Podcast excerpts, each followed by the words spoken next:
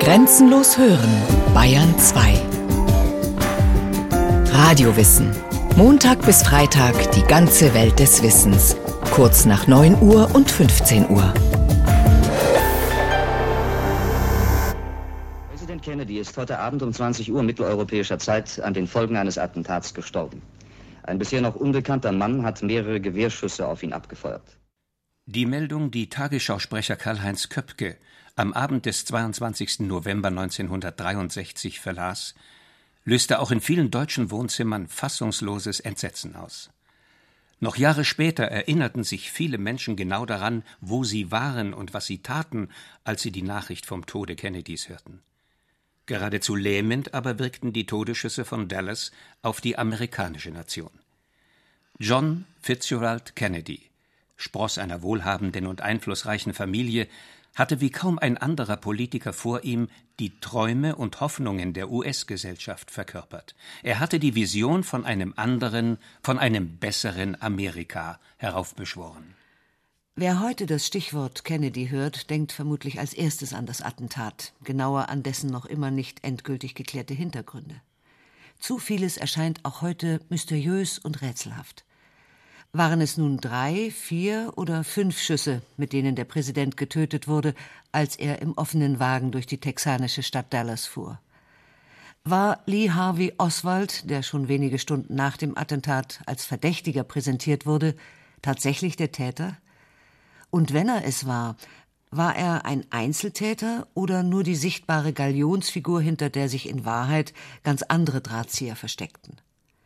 War es die Rache der Mafia, die zunächst Kennedys Wahlkampf unterstützt hatte, später aber vom Präsidentenbruder Robert Kennedy entschieden bekämpft wurde? War es die Enttäuschung nationalkonservativer Kreise nach der gescheiterten Invasion in der kubanischen Schweinebucht? oder die generellen Ressentiments des tiefen Südens gegen die intellektuelle Elite der Ostküste? Und warum wurde Oswald zwei Tage später vom Nachtclubbesitzer Jack Ruby erschossen? Die Umstände der Ermordung des Präsidenten und die Frage, ob Oswald Mittäter und Hintermänner hatte, waren Gegenstand mehrerer umfangreicher Untersuchungen und zahlreicher Verschwörungstheorien. Ob die Hintergründe der Tat jemals genau geklärt werden können, bleibt fraglich. Doch die Diskussion darüber, wie und warum John F. Kennedy sterben musste, sollte nicht den Blick dafür verstellen, wofür er gelebt hat. And so, my fellow Americans, ask not what your country can do for you, ask what you can do for your country. Und deshalb, meine amerikanischen Landsleute, fragt nicht, was euer Land für euch tun kann, Fragt vielmehr, was ihr für euer Land tun könnt. Es gibt in der Politik Sätze, die sich in die Köpfe und Herzen der Menschen förmlich einbrennen. Der soeben gehörte zählt dazu. Der Mann, der ihn aussprach, hatte ein ausgeprägtes Gespür für die Magie der Worte. John Fitzgerald Kennedy, der 35. Präsident der Vereinigten Staaten. Er verfügte über etwas, das in der politischen Arena mit Gold aufgewogen wird. Er hatte Charisma. Kennedy konnte es sich leisten, Idealismus und Opferbereitschaft einzufordern, denn er verstand es, den Eindruck zu vermitteln, er selbst gehe dabei stets in der ersten Reihe voran. Viele, vor allem junge Leute, fühlten sich von dem Appell angesprochen, sich selbstlos zu engagieren. Tausende bewarben sich in den Folgemonaten darum, ihrem Land im neu geschaffenen Peace Corps als Botschafter des Friedens zu dienen. John F. Kennedy, mit seinen 43 Jahren der jüngste Amtsinhaber im Weißen Haus, hatte einen ausgeprägten Instinkt dafür, mit welchen Gesten und Worten er die Menschen erreichen konnte. Und das bewies er auch am Tag seiner Amtseinführung.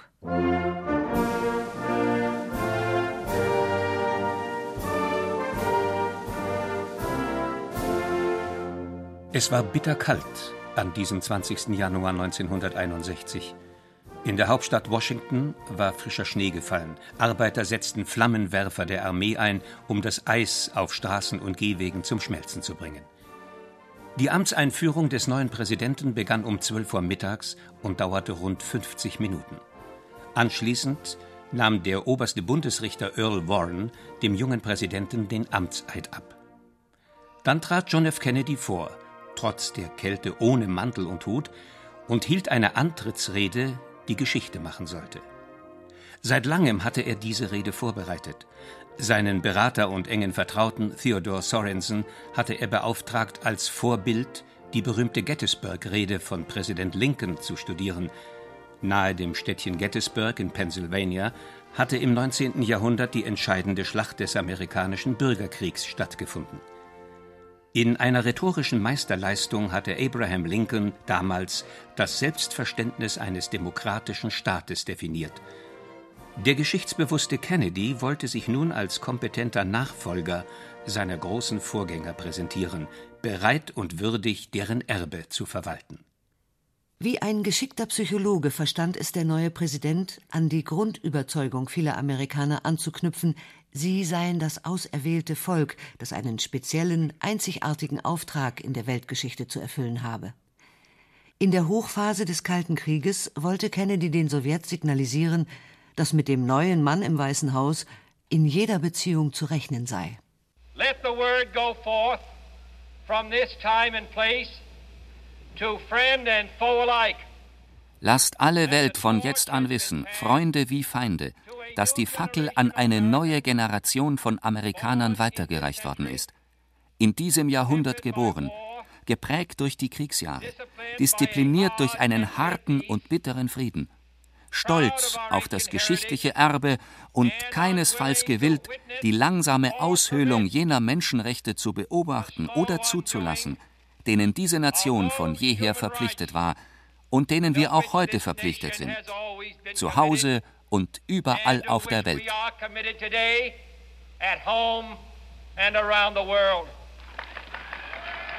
Die Botschaft, die der Präsident an diesem kalten Januartag vermittelte, lautete die Vereinigten Staaten werden es nicht hinnehmen, im Wettlauf mit der kommunistischen Großmacht Sowjetunion auf dem zweiten Platz zu landen. Bereits im Wahlkampf hatte Kennedy, wieder besseres Wissen, behauptet, in Bezug auf die Zahl der Interkontinentalraketen gebe es einen Rückstand der Amerikaner gegenüber der Sowjetunion. Jetzt, zu Beginn seiner Amtsübernahme, mahnte er seine Landsleute, sich dem langen heraufdämmernden Kampf in der Stunde höchster Gefahr gewachsen und sich im Kampf gegen den Kommunismus gewappnet zu zeigen. Eine Feier der Freiheit, so nannte der Präsident selbst seine Amtseinführung. Let every nation know whether it wishes us alle Völker, seien sie uns wohlgesinnt oder nicht, sollen wissen, dass wir jeden Preis zahlen, jede Last tragen, jede Mühsal in Kauf nehmen, jedem Freund beistehen und jedem Feind entgegentreten werden, um die Fortdauer und den Sieg der Freiheit zu sichern.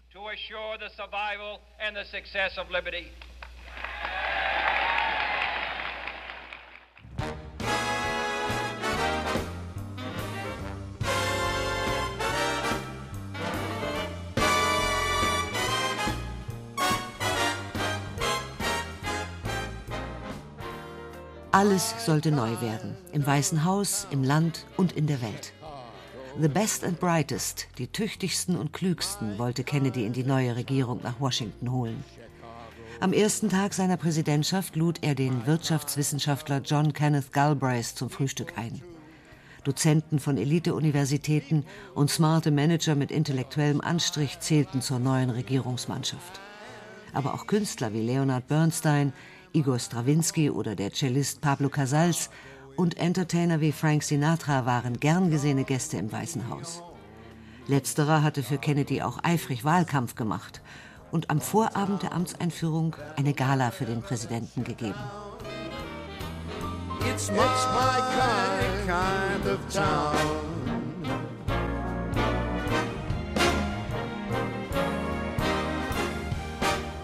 Kennedy wollte einen Schlussstrich unter die eher muffigen 50er Jahre ziehen und die enge Verzahnung von Politik, Intelligenz und Kreativität demonstrieren.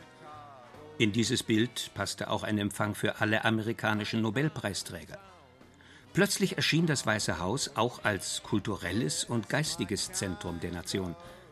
Anteil an diesem sorgfältig aufgebauten Image hatte auch First Lady Jackie Kennedy. Sie verbannte nicht nur die eher biederen Möbel der Eisenhower-Ära aus den Räumen der Präsidentenfamilie und ersetzte sie durch teilweise erlesene Antiquitäten, sondern parlierte auch mit Frankreichs Kulturminister Malraux auf Französisch und mit dem mexikanischen Staatspräsidenten auf Spanisch. Klug, elegant, jung. Manche Kritiker spöttelten, im Weißen Haus residiere nun ein glanzvolles Königspaar. Innenpolitisch bemühte sich Kennedy um Reformen, wenn auch manchmal eher zögernd. Bereits im Wahlkampf 1960 hatte er das Regierungsprogramm der sogenannten New Frontier angekündigt. Dahinter verbarg sich der Appell, nach dem Vorbild der amerikanischen Siedler wieder neues Grenzland zu erobern. Dieses Mal allerdings nicht in Kriegen gegen die einheimischen Indianervölker, sondern im Kampf gegen Armut, Unwissenheit und Ungerechtigkeit. Kennedys Hauptinteresse aber galt von Anfang an der Außenpolitik. In der Innenpolitik, so sagte er einmal, können wir schlimmstenfalls eine Niederlage erleiden. In der Außenpolitik geht es dagegen um Leben und Tod. Dass er während der Kuba-Krise einer Situation gefährlich nahe kommen sollte, in der die Welt am Abgrund eines Nuklearkrieges stand, konnte er zu diesem Zeitpunkt nicht wissen. Kuba war zu einem Brennpunkt des Ost-West-Konflikts geworden.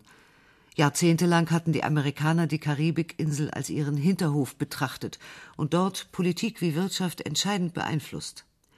Als der Revolutionär Fidel Castro schließlich mit sowjetischer Hilfe das korrupte Batista-Regime in Havanna stürzte, um die Vorherrschaft der USA abzuschütteln, wollte man das in Washington nicht einfach hinnehmen. Auch Kennedy glaubte an die Domino-Theorie, die sein Vorgänger Eisenhower verkündet hatte. Sobald ein Land unter kommunistischen Einfluss gerate, so die Doktrin, würden auch die Nachbarländer gleichsam wie Dominosteine umkippen. Die sogenannte Allianz für den Fortschritt, die der Präsident später ins Leben rief, sollte genau dieses verhindern. Im April 1961 starteten Exilkubaner mit Unterstützung der CIA die Invasion in der sogenannten Schweinebucht. Das Unternehmen wurde ein Desaster, nicht nur in militärischer, sondern auch in politischer Hinsicht. Die gerade mal 90 Tage alte Regierung verspielte durch die Aktion Vertrauen im In- und Ausland. Dennoch hielten die USA an ihrem Ziel fest, Castro zu stürzen. In den kommenden Jahren wurden jährlich 50 bis 100 Millionen Dollar ausgegeben, um Kuba zu destabilisieren, um eine Reihe von obskuren Attentatsversuchen auf Castro zu finanzieren alle missglückten. Schon ein Jahr nach der gescheiterten Invasion stand Kuba erneut auf der Agenda der US-Regierung. Auslöser war die Stationierung sowjetischer Raketen auf Kuba. Moskau antwortete damit auf die Stationierung amerikanischer Mittelstreckenraketen in Italien und der Türkei. Die Kuba-Krise war Höhepunkt und gleichzeitig auch Wendepunkt in der Geschichte des Kalten Krieges.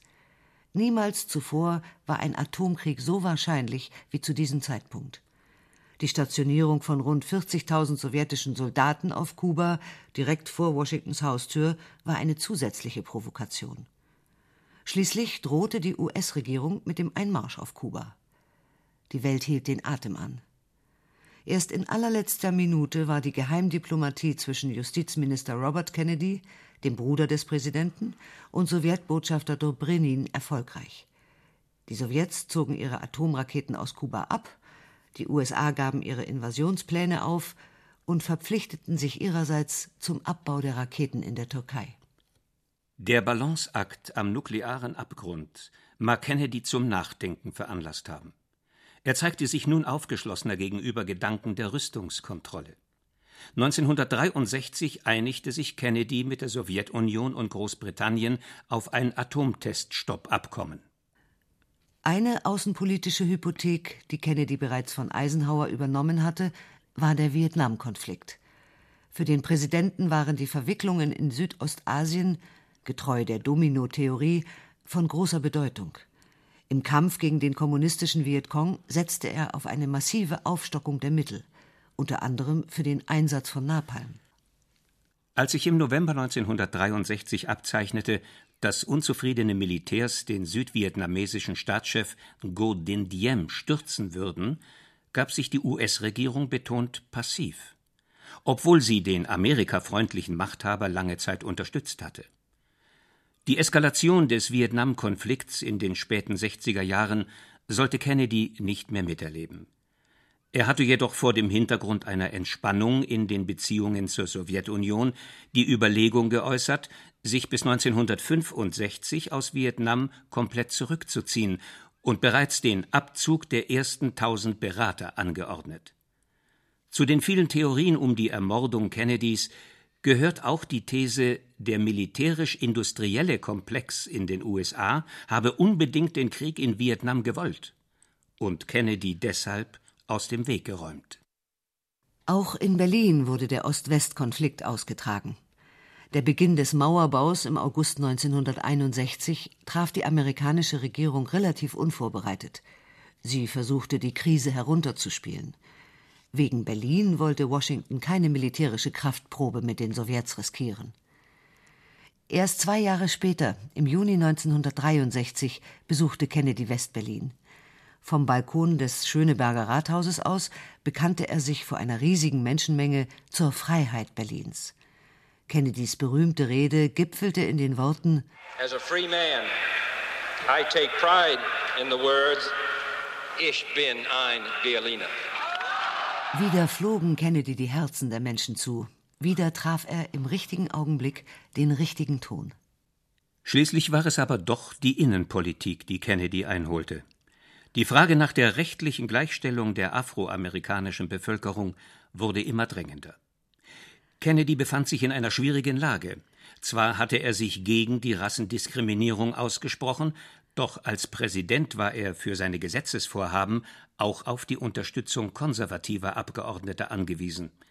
Vor allem der tiefe Süden der Republik der im Wahlkampf gegen den Demokraten Kennedy gestimmt hatte, wollte daran festhalten, weiße und schwarze Amerikaner in Bürger erster und zweiter Klasse einzuteilen. Die afroamerikanische Bevölkerung durfte nicht dieselben Schulen und Restaurants besuchen wie die weiße und wurde an der Ausübung ihres Wahlrechts gehindert. Als das Fernsehen immer häufiger Bilder von brutalen Polizeieinsätzen gegen schwarze Demonstranten in alle Welt ausstrahlte, geriet die Regierung unter Handlungsdruck. 1962 sandte Kennedy Militäreinheiten an die University of Mississippi, damit sich der schwarze Student James Meredith dort immatrikulieren konnte. Im Juli 1963, unter dem Eindruck neuer Gewaltexzesse im rassistischen Alabama, wandte sich Kennedy in seiner Fernsehansprache direkt an das amerikanische Volk und betonte diese Nation wird nicht ganz frei sein, solange nicht alle ihre Bürger frei sind.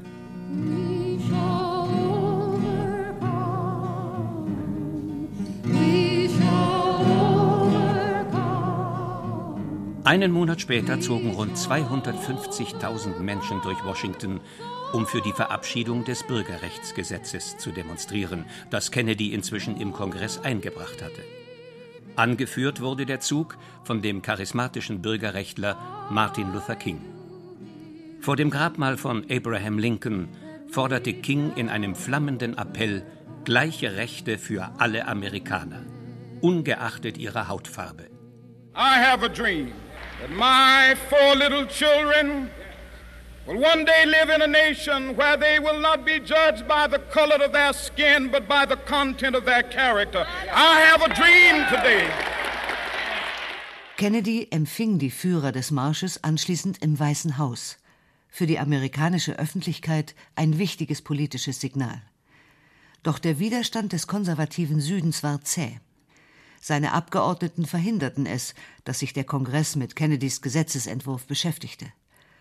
Umfragen zufolge hatte Kennedy im Herbst 1963 wegen seiner Haltung in der Bürgerrechtsfrage bereits die Stimmen von 4,5 Millionen weißen Wählern verloren. Als der Präsident schließlich an jenem tragischen Novembertag die texanische Stadt Dallas besuchte, hatte seine Popularität einen Tiefpunkt erreicht.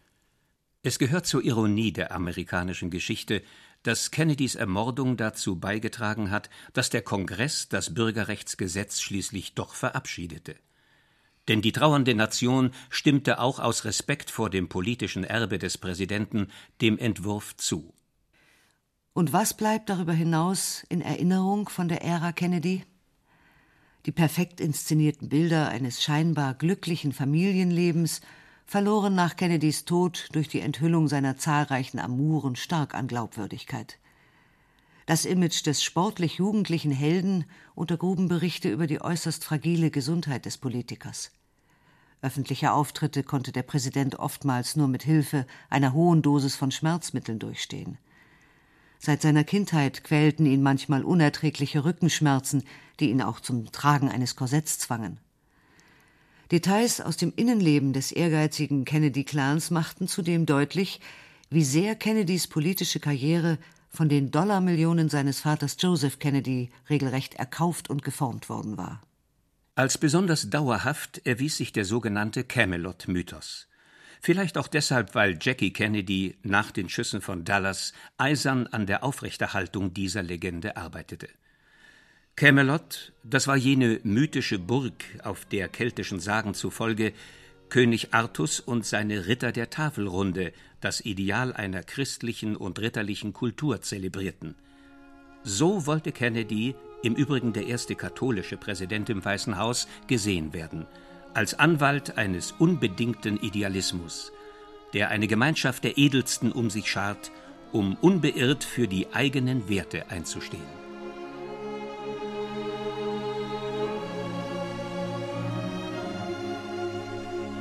Wichtiger als die Frage, wie Kennedy wirklich war, ist das, wofür er stand.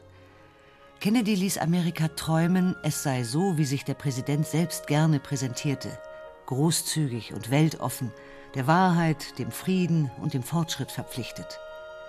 Sein wahres Vermächtnis besteht in seiner Kunst, an den Idealismus der Menschen zu appellieren und ein Fenster zu öffnen für die größeren Zusammenhänge so wie er es im Juni 1963 vor den Studentinnen und Studenten der American University formuliert hatte. Welche Art von Frieden suchen wir? Ich spreche vom aufrichtigen Frieden, vom Frieden, der dem Leben auf der Erde einen Wert gibt. Nicht nur Frieden in unserer Zeit, sondern Frieden für alle Zeit. Unsere Probleme sind von Menschen gemacht und können von Menschen gelöst werden. Our most basic common link is that we all inhabit this small planet. We all breathe the same air. Denn letzten Endes ist unsere tiefe Gemeinsamkeit, dass wir alle diesen kleinen Planeten bewohnen. Wir alle atmen dieselbe Luft. Wir alle hoffen für die Zukunft unserer Kinder. Und wir alle sind sterblich.